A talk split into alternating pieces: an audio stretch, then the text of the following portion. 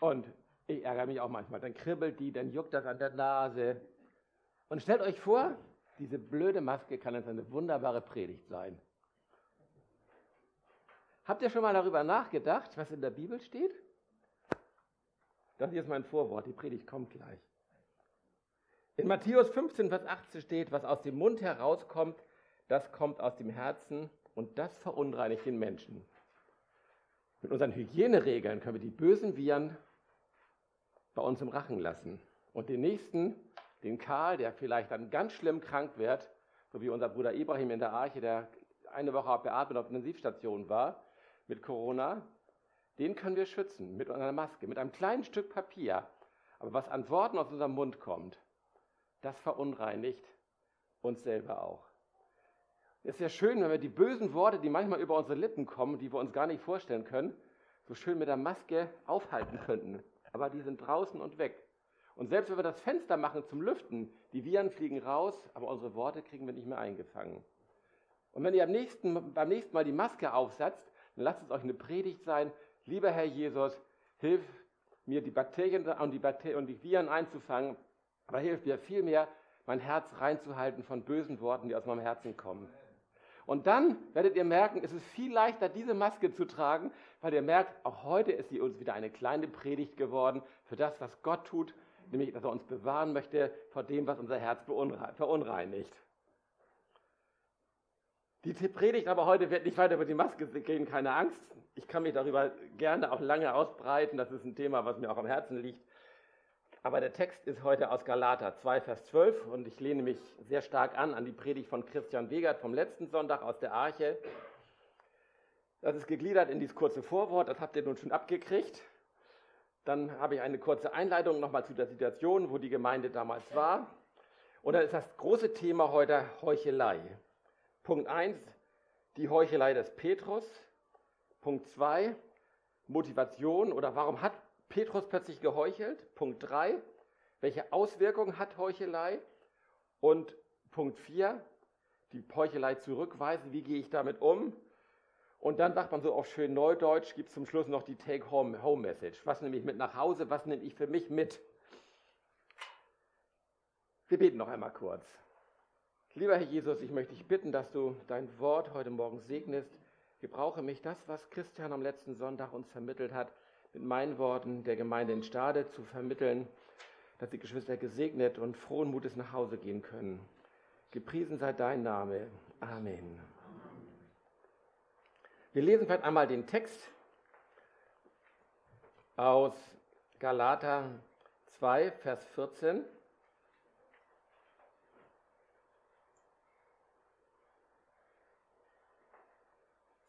Zwei, Vers 11 bis 14.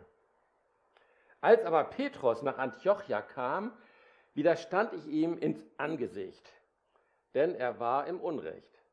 Bevor nämlich etliche von den Jakobus kamen, aß er mit den Heiden. Als aber diese kamen, zog er sich zurück und sonderte sich ab, weil er die aus der Beschneidung fürchtete. Und auch die übrigen Juden heuchelten mit ihm, sodass selbst Barnabas von ihrer Heuchelei mit fortgerissen wurde. Als ich aber sah, dass sie nicht richtig wandelten nach der Wahrheit des Evangeliums, sprach ich zu Petrus vor allen. Wenn du, der du ein Jude bist, heidnisch lebst und nicht jüdisch, was zwingst du die Heiden, jüdisch zu leben? Soweit der Text. Wir befinden uns in der, wahrscheinlich in der Zeit nach der ersten Missionsreise und nach dem Konzil der Apostel mit Paulus in Jerusalem, in dem die Regeln für die Heidenchristen beschlossen wurden, nämlich dass die Heiden nicht beschnitten werden müssten und sich auch nicht an die Zeremonialgesetze der Juden halten sollten. Und Paulus kämpft für die Wahrheit des Evangeliums. Das können wir in Vers 5 und 14 lesen, nämlich dass ein Mensch allein durch Glauben an Jesus Christus und ganz ohne eigene Werke gerettet wird. Das können wir in allen Briefen des Paulus immer wieder lesen. Das ist seine Kernbotschaft. Allein durch den Glauben wird man gerettet und nicht durch seine Werke. Aber es gibt bei Menschen immer verschiedene Strömungen und so gab es starke Kräfte damals in der Gemeinde in Antiochien, die wollten das gern, das Evangelium ein bisschen verändern. Und in der gleichen Lage waren auch die Galater, die Christen in Galatien, die wollten gern das Evangelium ein bisschen besser machen. Wie wollen sie es besser machen? Indem man Regeln dazu aufstellt. Es ist viel schöner, mit Regeln zu leben, glauben wir immer, weil dann ist das Leben so in schönen Bahnen, da weiß man genau, was passiert. Ne, so gerade so die, wie die Autobahn. Ne? Schön gerade, wenig Verkehr, rechts und links eine Leitplanke. Und für die Juden gab es wunderbare Leitplanken. Was man alles essen darf, was man nicht essen darf, was koscher ist, äh, wem man die Hand geben darf, wem man nicht die Hand geben darf, wie man sich kleidet, wie die Frauen, wenn sie ihre Tage haben, sich zu verhalten haben und so weiter. Es gab so wunderbare Leitplanken. Und die Judenchristen glaubten, diese Leitplanken sind so gut, die müssen wir allen Menschen genauso auch äh, klar machen und sie müssen sich daran halten. Und Paulus wird sich mit Kräften dagegen. Denn er wollte nicht, dass die Menschen glauben, durch diese Leitplanken gerettet zu werden. Denn wenn wir auf der Straße, falschen Straße sind und Leitplanken haben, dann kann das auch der direkte Weg in die Hölle sein. Und Paulus wusste das und sagte, die Leitplanken halfen nicht, der Glaube hilft. Das ist das, was uns errettet. Und so gab es Auseinandersetzungen in der Gemeinde in Antiochia. Und die Bibel macht deutlich, was das Evangelium konkret mit unserem Leben und, äh, zu tun hat und das Le unser Leben, unser Glaube, unser Verhalten, unser Sein eins sein müssen. Das darf nicht auseinandergehen. Und dieses einzige Evangelium verteidigt Paulus. Denn es scheint ja möglich zu sein, dass man ganz schnell mal nach links oder nach rechts von der Spur abkommt. Ähm, heute, die Autos sind ja so modern, die haben so ihren Fahrassistenten, die gucken, wo die Leitplanken sind und wo in der Mitte der Streifen ist und man kann schon die Augen zumachen und fährst irgendwann ganz mit geschlossenen Augen. So ist es aber nicht im Glauben. Wir sollen aufpassen, denn wir kommen leicht nach links und rechts von der Straße ab. Also ich habe so ein altes Auto. Wenn ich das Steuer loslasse, dann geht das immer nach links. Kann ich machen, was ich will. Das zieht immer so ein bisschen nach links. Also ich werde irgendwann in Chausseegraben fahren, wenn ich nicht aufpasse.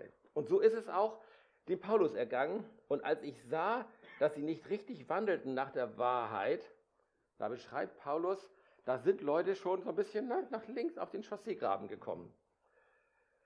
Und dieser Abschnitt wirft ein Licht daraus, wie schnell das gehen kann. Und es beschreibt eine tragische Situation. Nicht nur der Petrus war schwach, sondern der riss auch noch gleich die Judenchristen mit. Und was Paulus besonders schmerzte, deshalb erwähnt er das, seinen besten Freund, den Barnabas die haben nun echt zusammen einiges durchgemacht und einiges erlebt. Und Barnabas kommt plötzlich ins Schlingern und biegt mit nach links ab. Und der Grund dafür war eine kleine Heuchelei, so eine klitze, klitze kleine Heuchelei. Und da kommen wir zum ersten Punkt, die Heuchelei des Petrus. Petrus kam nach Antiochia, hatte gehört, tolle Gemeinde, und Petrus war ja nur der erste Papst, sagen die Katholiken. Wir sagen, er war die der, der Eckstein der christlichen Gemeinde, der Fels in der Brandung, deswegen auch der Name Petrus. Und er dachte, ach, ich gehe mal nach Antiochien, das ist eine schöne Gemeinde, da ist Erweckung. In Jerusalem war ja Verfolgung, war alles ein bisschen schwierig. Vielleicht hat er gedacht, ich gehe mal nach Antiochien und guck mal, was die Christen da machen. Und er kam dahin und freute sich mit denen, war nahm den Gottesdiensten teil und predigte. Hinterher gab es dann, was wir immer mit nicht dürfen, bestimmt ein schönes Menü und die saßen alle zusammen, haben ihre Sachen mitgebracht und haben Gott gepriesen und Petrus mittendrin, Heidenchristen, Judenchristen, alle saßen zusammen und freuten sich.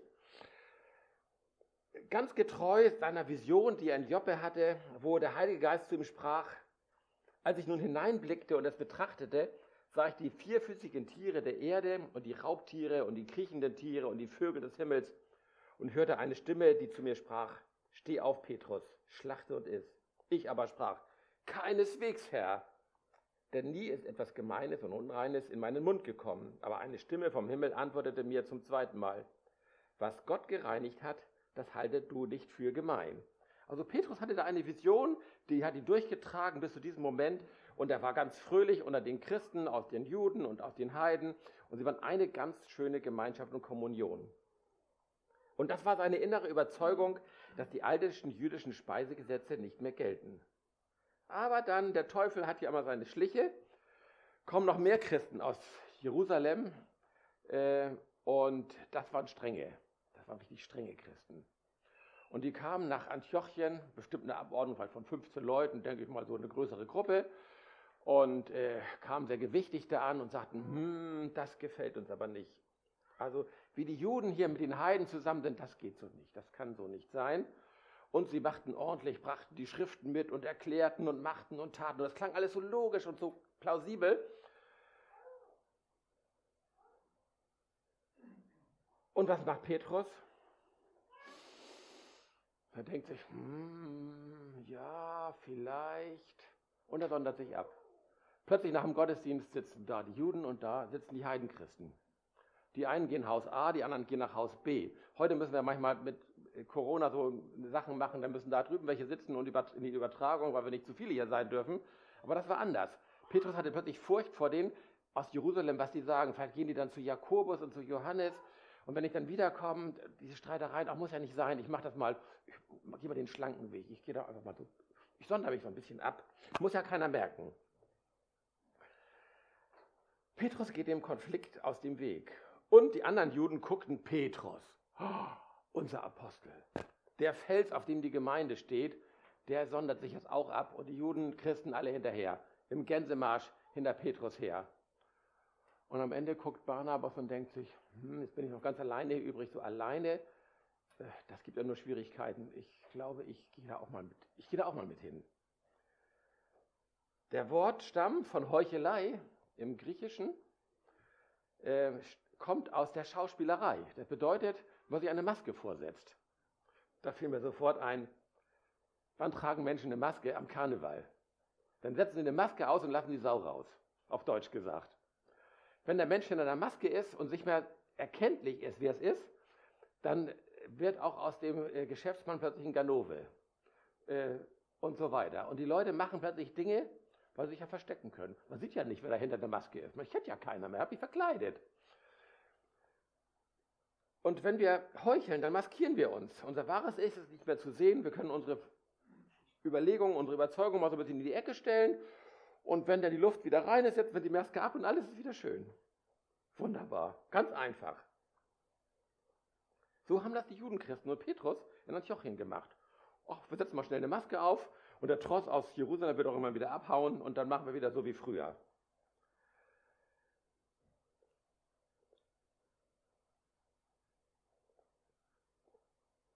Und plötzlich war es nicht mehr sicher. Brauchen wir noch Zeremonien? Brauchen wir noch Beschneidung? Brauchen wir noch Speisegesetze?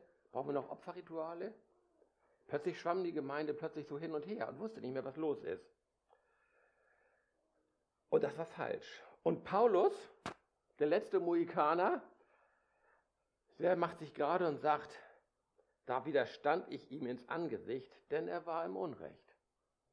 Zum Glück hat der Heilige Geist noch einen übrig gelassen, der gesagt hat, also halt, stopp. Wenn wir jetzt nach links abbiegen, dann fährt die ganze Christenheit irgendwann in den Graben.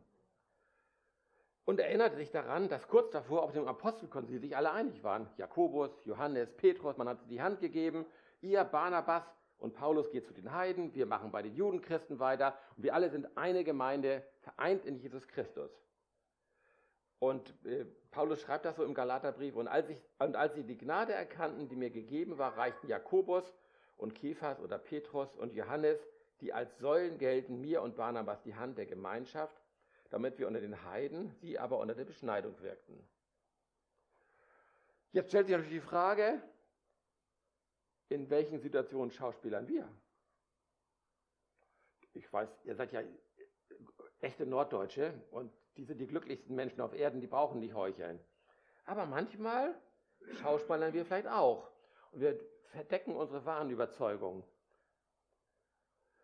Wenn wir mit dem Chef zusammen am Mittagessen, senken wir unser Haupt und beten oder denken wir auch, lieber Heiland, das schmeckt auch so. Du bist ja bei mir. Ich, muss, ja, muss heute nicht sein. Oder wenn wir im Gespräch sind, beim Einkaufen jemand treffen und irgendwie kommt es plötzlich auf den Tod zu sprechen, weil die Nachbarin gestorben ist, stehen wir dazu, dass wir glauben, es gibt ein Leben nach dem Tod, dass wir bei Jesus Christus aufgehoben sind? Oder denken wir, ach, das muss ja heute nicht sein, das ist so ein trauriger Tag und wir setzen schnell eine Maske auf, schlüpfen da rein und gehen ganz geschmeidig bei Aldi wieder raus und denken, ja, alles gut. Muss ja keiner, muss ja nicht jeder wissen, dass ich an den Himmel glaube. Wie leben wir in diesen Tagen? Sind wir aufrichtig in unserem Umfeld? Wissen die Menschen wirklich, wer wir sind, nämlich ein Gotteskind? Also ich ertappe mich oft dabei, dass ich mal so klitzekleine Kompromisse mache. Das oh, kann mal schnell einen kleinen Umweg fahren merkt ja keiner. Aber Gott sieht unser Herz an. Und es gibt das auch auf der anderen Seite. Es gibt auch Leute, äh, die zeigen ihr wahres Gesicht in der Woche und setzen am Sonntag die Maske auf. Auch das passt. Die kommen in den Gottesdienst, die heben auch mal die Hände, die wissen, wie das alles funktioniert, wie der Ablauf ist, was Arthur sagt, das wissen sie schon im Voraus. Äh, und sie wissen, Falk singt äh, und, und sie wissen, wie man sich verhält und dass man sich anständig anzieht und nicht mit den letzten Lumpen in den Gottesdienst kommt und äh, erklären auch, dass sie aus Überzeugung kein Schweinefleisch essen und verschiedene Regeln einhalten. Das können die alle ganz perfekt. Aber wenn der Gottesdienst zu Ende ist und da hinten da die nächste Straßenecke, da wird die Maske abgesetzt und ist der Mensch wieder so, wie er war. Lass uns mal innehalten. Entdeckt ihr euch da? Also ich finde mich da immer wieder. Ich stelle fest, ja, so, das ist irgendwie so, ist mir so vertraut, das kenne ich irgendwo her. Was war die Motivation? Das ist der Punkt 2 bei Petrus. Wie kommt es dazu? Bestimmte Umstände verleiten ihn doch zur Heuchelei. Das habe ich ja schon angedeutet. Es war ihm halt gerade nützlich. Es hatte Vorteile für ihn. Mit der Ankunft der Jerusalemer Delegation war plötzlich ein sozialer, starker Druck ausgeübt worden auf ihn und er hatte keine Lust auf diese Diskussionen und Konflikte. Da sitzt der Petrus, eigentlich der erste Mann in der christlichen Kirche, und der Paulus schreibt, weil er die aus der Beschneidung fürchtete, dem schlotterten plötzlich die Knie. Petrus, der mit dem Schwert um sich fuchtelte und sagte, äh, ich werde den Herrn verteidigen, ich werde, wenn ich der Einzige bin. Der sitzt da im Gottesdienst und da sind so ein paar Judenchristen und dem schlottern die Knie und ähm, ja, er rutscht in die Unaufrichtigkeit ab, weil er Angst hatte. Und er wollte für die Freiheit des Evangeliums, ach, diesen Kampf muss ich dafür nicht auch noch auskämpfen. Dieses Verhalten, dieses Verhalten kennen wir von Petrus. So ist der in seinem Wesen, glaube ich. Da kam der alte Mensch plötzlich wieder durch. Das war da schon 15 Jahre Christ und erster Leiter der Gemeinde. Und das alte, der alte Mensch, wie sagt die Bibel, der alte Adam kam wieder durch und zwickt ihn von hinten und sagt: Petrus, komm, also diesmal, ne, also lass mal alle Viere gerade sein. Ähm, und er holte schnell die Maske raus, so wie er das schon früher kannte, als er am Lagerfeuer stand und die Dienerin kam und sagte, du bist doch auch einer von den Jesus-Leuten. Da hatte er vergessen, dass er eine Stunde vorher sagte, und wenn ich für dich sterben muss. Das war Petrus. Wenn die Situation brenzlig wurde und es Konflikte gab, dachte er auch. Und der alte Mensch kam wieder durch. Paulus kennt dieses Problem in Galater 1, Vers 10 haben wir vor zwei Sonntagen gelesen, schreibt da, rede ich denn jetzt Menschen oder Gott zuliebe? Oder suche ich Menschen zu gefallen? Wenn ich allerdings den Menschen noch gefällig wäre, so wäre ich nicht ein, ein Knecht des Christus. Paulus scheint das zu kennen, diese Menschenliebe, diese Menschenfurcht. Und wir Menschen versuchen uns mit so einer kleinen Heuchelei aus schwierigen Situationen herauszunavigieren. Wir setzen die, Maske auf, um diese unangenehme Lage zu meistern. Wenn wir die soziale Ausgrenzung fürchten, sind wir versucht zu heucheln. Und auch Petrus, Petrus war hier noch in seiner Gefahr, in der alten Natur wieder zu verfallen. Und so greifen wir auch wir nach der Maske. Und wenn wir glauben, dass wir die Eigenschaft unseres alten Menschen längst abgelegt haben und das hinter uns liegt, auch wir alten Christen, die schon viele Jahre dabei sind, legt man immer so auf die faule Haut und sagt, ich, das weiß ich jetzt alles, habe ich alles im Griff. Äh, das passiert mir nicht mehr und ich sehe ja die alten Recken hier, euch geht es bestimmt auch so, wir denken manchmal, naja, jetzt ist alles gut, jetzt bin ich kurz vorm Himmel, jetzt wird mir nichts mehr passieren. Und der alte Mensch, der plagt uns immer noch, das ist unglaublich. Denn wenn wir denken, was andere über uns denken könnten, dann kommt Furcht auf. Wir sind nicht besser als Petrus. Und unser alter Mensch muss immer wieder gekreuzigt werden. Aber es gibt ja Hoffnung. Als Petrus so ganz tief gefallen war und Jesus verleugnet hat, was macht Jesus mit Petrus? Die sitzen am Lagerfeuer, haben schön gefrühstückt, Fische und Brot. Jesus hat alles besorgt und mitgebracht. Und dann fragt er den Petrus, sag mal Petrus, hast du mich lieb? Und ich glaube, das wird dem Petrus hier auch wieder eingefallen sein. Petrus, hast du mich lieb? Tobias, hast du mich lieb? Und da sehen wir das Herz unseres Herrn Jesus. Er weiß, dass wir in dem alten Menschen verfangen sind. Und er fragt dich auch heute, hast du mich lieb? Ich glaube, das ist etwas, was wir ins Herz nehmen können.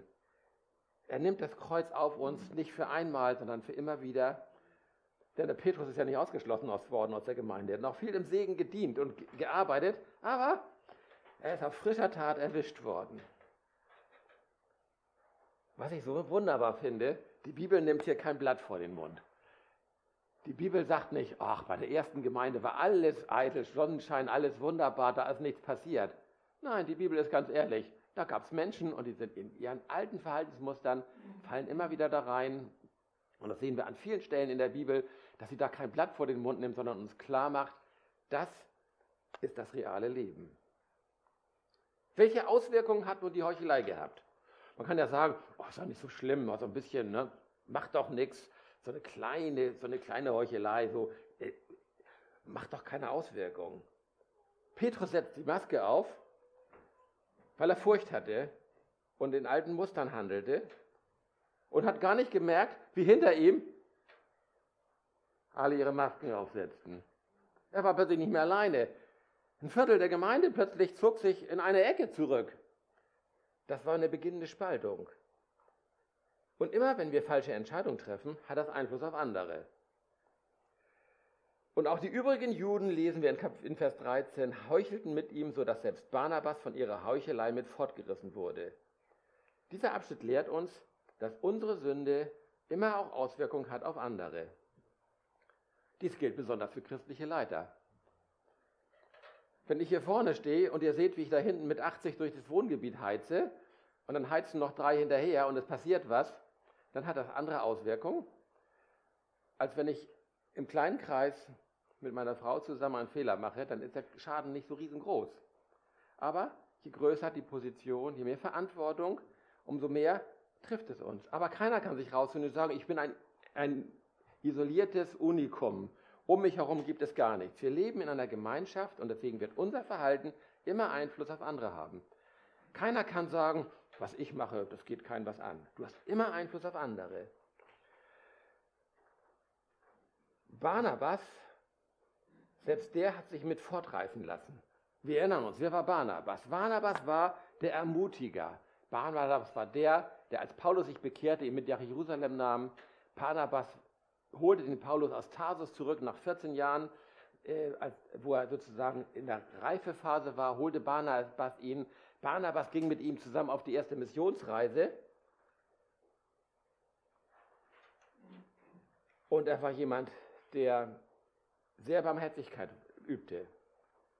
Und wir brauchen solche Barnabasse in der Gemeinde. Wir brauchen diese Ermutiger, die positiv sind, die immer ein Lächeln haben. Und wenn einer niedergeschlagen ist, kommen sie, komm mit, ich trage dich ein Stück mit durch, ich hole dich aus Tarsus ab. Aber jede Persönlichkeit hat auch ihre Schwächen. Und Barnabas war jemand, ähm, der, der, der konfliktscheu war. Der liebt es immer, wenn alles kuschelig um ihn herum war. Alles schön, alle waren freundlich. Ähm, und das hat Gefahren. Er konnte lieben und ermutigen, aber Konflikte, das konnte er nicht gut ab. Und wenn der Druck steigt, dann kapituliert er. Und er ließ sich fortreißen, denn er war, hatte den Wunsch, eigentlich von allen gemocht zu sein. Er war bei allen so, bei den in Jerusalem und in Antiochien, bei den Heidenchristen, wo sie waren. Barnabas war der Sunnyboy dabei. Und wir sehen, wir brauchen eine Vielfältigkeit in der Gemeinde. Paulus brauchte den Barnabas. Paulus war so ein Stürmer. Und Barnabas mehr war mehr der Trainer. Und äh, der Paulus brauchte den Barnabas, um geleitet zu werden, um geführt zu werden. Der hat einen großen Einfluss auf ihn gehabt. Aber Barnabas braucht auch Paulus der mal klare Kante gibt und sagt, so Barnabas, Schluss. Bis hierhin und nicht weiter. Jetzt geht's nicht mehr. Hier bist du jetzt übers Ziel hinausgeschossen, du bist abgewichen, du bist zum Weichei geworden. Das geht nicht. Und in der Gemeinde haben wir Menschen verschiedene Gaben und Stärken. Die Ermutiger, die sind uns allen lieb.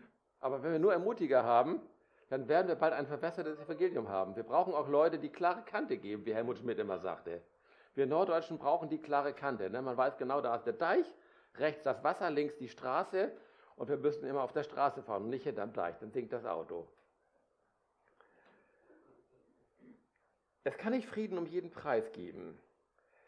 Und wir dürfen uns nicht darauf konzentrieren, nur auf unser Leben, auf unser eigenes sich zu konzentrieren, sondern wir sind eine Familie Gottes. Und wir brauchen uns einander und wir brauchen einander. Wir brauchen die Ermutiger, brauchen die, die klare Kante geben. Wir brauchen die, die dienen und wir brauchen die, die führen. Wir können nicht nur Indianer haben, Und wir können auch nicht nur Häuptlinge haben. Wir brauchen einander. Wir brauchen die Frauen, wir brauchen die Männer, wir brauchen die Kinder und wir brauchen auch die Greise und die ganz Alten. Ähm, das hat Gott so gefügt und das macht Gemeinde aus. Und dieses Zusammenspiel wollen wir immer wieder ausloten und immer wieder ins richtige Maß bringen. Als Eltern wissen wir das, wie wir unsere Kinder prägen. Äh, auch da merken wir, dass unser Leben das Leben unserer Kinder prägt. Man kann viel sagen und man kann sehr viel Strenge üben, aber wenn unser Leben dazu nicht passt, dann könnt ihr reden, was ihr wollt. Das wird alles anders laufen. Der Abschnitt lehrt uns, dass selbst Christen zur Heuchelei neigen und zu Fehlern neigen.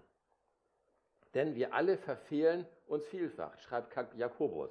Das ist der, von dessen Fraktion die Leute kamen, der schreibt in einem Brief am Ende der Bibel, denn wir alle verfehlen uns vielfach. Eine der drei Säulen der frühchristlichen Gemeinde. Johannes, Jakobus, Petrus. Also zwei haben wir schon erwischt, die gesagt haben, oh Backe, auf mich kann ich mich nicht verlassen. Von Johannes wissen wir nicht so viel. Das ist eher so, eine, so ein Ermutiger auch. Der ist so ein Barnabas-Typ. Kein Christ gelangt an den Punkt, an dem er ohne Sünde ist. Und selbst wenn wir reife Christen sind, können wir erheblich sündigen. Diese Feststellung sollte uns demütig machen. Jesus sagt, getrennt von mir könnt ihr nichts tun. Wir sind jeden Tag von der Gnade Gottes auch an jedem Schritt und Tritt abhängig. Und niemand kann sich daher berühmen über das, was er erreicht hat.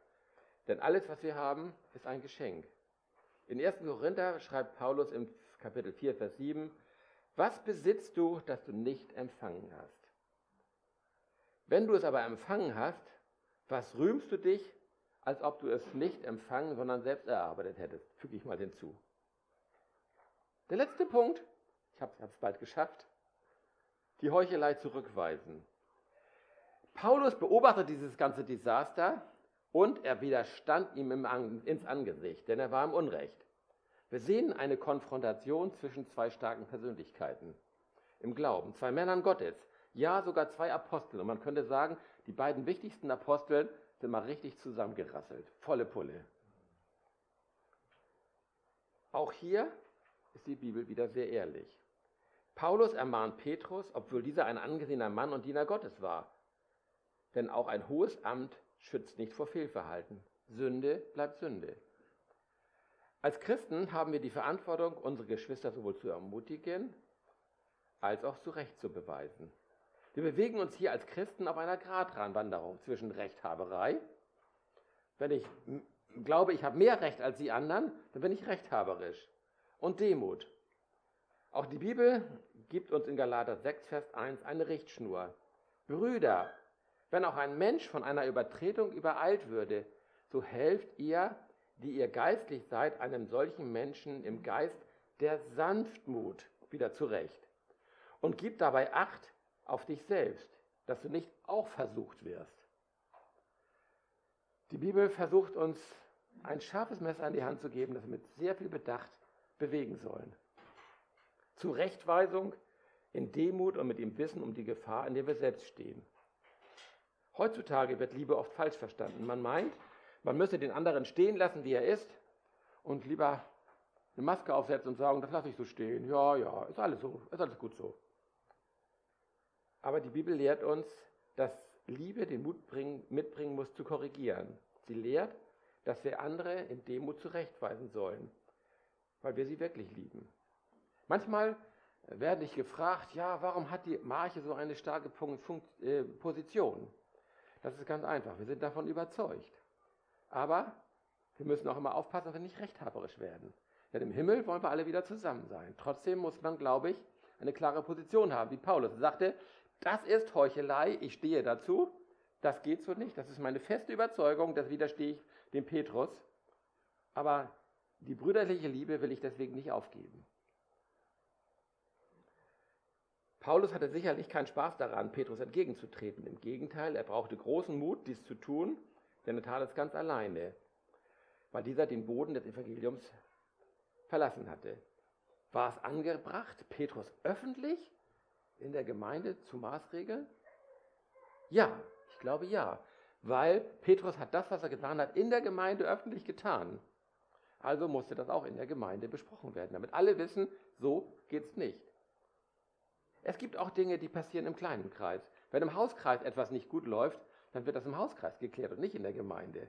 Und wenn in eurer Ehe was nicht läuft, dann wird das in der Ehe geklärt und nicht vor der Gemeinde. Ich glaube, dass die Bibel uns da auch klare Richtlinien gibt. Auch hier kommt es auf das richtige Maß an.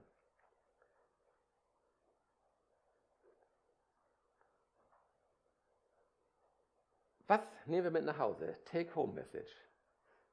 Erstens, stell dir die Frage heute, gibt es Heuchelei in meinem Leben? Ziehe ich auch mal meine Maske auf, weil es gerade so bequem ist?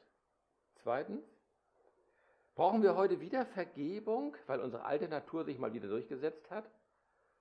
Und der Herr Jesus fragt mich und dich heute, hast du mich lieb? Drittens, bedenkt, dass ihr Einfluss auf andere habt. Euer Verhalten zieht immer Verhalten von anderen nach euch. Das lehrt uns die Bibel. Lasst uns darin in Demut und Verantwortung leben und lernen. Viertens, in der Gemeinde brauchen wir Lob, Ermutigung und Tadel und Zurechtweisung. Fünftens, Gott spricht den Sünder nicht durch seine Taten, sondern durch Glauben gerecht. Das ist die herrliche Wahrheit des Evangeliums. Dorthin müssen wir immer wieder zurückkommen. Das wird uns erden und demütig machen. Immer wieder. Und wenn wir an das Ende der Missionsreisen von Paulus denken, bevor er in Befangenschaft geht, wo ist er da? In Jerusalem. Mit den Brüdern zusammen. Ob Petrus da war, wissen wir nicht. Jakobus war da. Und man war in einer herzlichen Gemeinschaft miteinander. Das heißt, Paulus hat es richtig gemacht. Er hat die Gemeinde nicht gespalten, sondern er hat sie auf dem richtigen Kurs gehalten. Und die Brüderlichkeit war nicht verloren gegangen. Das Miteinander, die brüderliche Liebe blieb bestehen. Und als letztes, wir sind schwach und gebrechlich. Selbst die Besten und Göttlichsten unter uns sind nur eine Haaresbreite von der Heuchelei entfernt. Das ist das, was ich euch heute mitgeben möchte. Keiner ist so stark, dass er nicht fallen kann. Selbst ein Petrus und ein Paulus waren davon nicht gefeit. Und deswegen brauchen wir Gottes Hilfe jeden Tag. Amen.